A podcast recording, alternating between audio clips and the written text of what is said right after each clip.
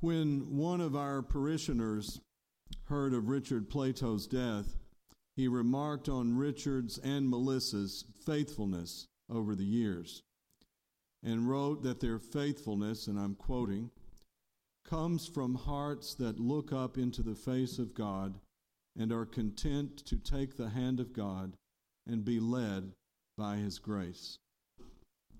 I cannot think of a better compliment. The Christian faith, and, and particularly the Catholic faith as practiced both in the Roman Church and here, has been the rock on which Richard and Melissa have based their lives and their marriage.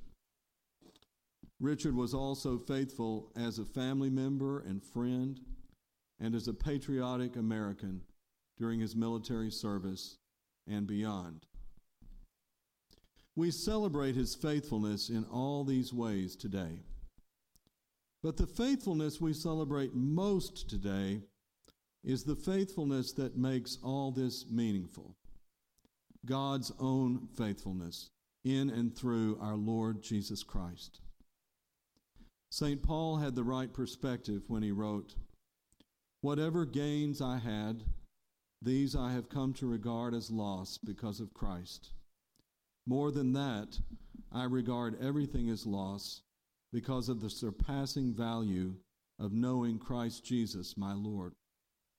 For his sake I have suffered the loss of all things, and I regard them as rubbish, in order that I may gain Christ and be found in him, not having a righteousness of my own that comes from the law but one that comes through the faith of Christ, the righteousness from God based on faith.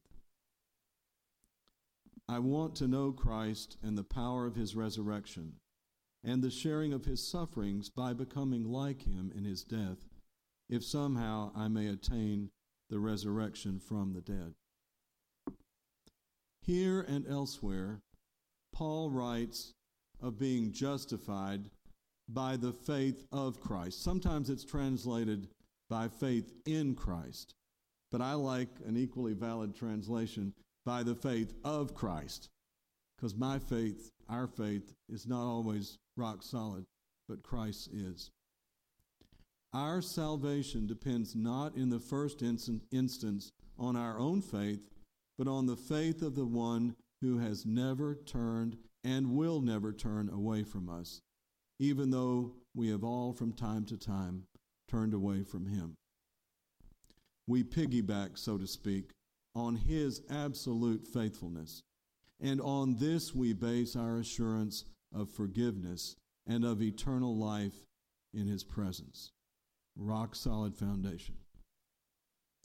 The life we have, both here and hereafter, is a gift that comes from God. Christ, like God the Father, we read in today's gospel, has life in himself. We are the branches, but he is the vine, the one who supplies us with what is necessary for life. He is life itself, giving us, we're, our life is derivative, but no less real because of that gift. Connected with the vine that is Christ, Richard and all of us have life that never ends. It's a, vine that is continuously and eternally fruitful that we're connected to. Christ expressed this good news of the gospel in the first verse of today's reading. Very truly, I tell you, anyone who hears my word and believes him who sent me has eternal life and does not come under judgment, but has passed from death to life. So, in a sense, you see, we, we've already gone from death to life, even in this life. It is not we who live, Paul tells us, but Christ who lives in us. We celebrate this mutual indwelling, God in us and we in God, in the sacred meal we are about to share the Holy Eucharist. In eating Jesus' sacramental body and drinking his blood, we are taking him into ourselves and expressing our faith in him as the source of true and eternal life and peace. We are partaking of what the second century saint Ignatius of Antioch called the bread of immortality, the bread that gives endless life. The communion hymn we will sing draws, uh, draws from our Lord's words in the sixth chapter of John's Gospel I am the bread of life. Whoever comes to me will never be hungry, and whoever believes in me will never be thirsty. Whoever eats of this bread will live forever. Those who eat my flesh and drink my blood have eternal life, and I will raise them up on the last day. Blessed assurance. God, God, excuse me.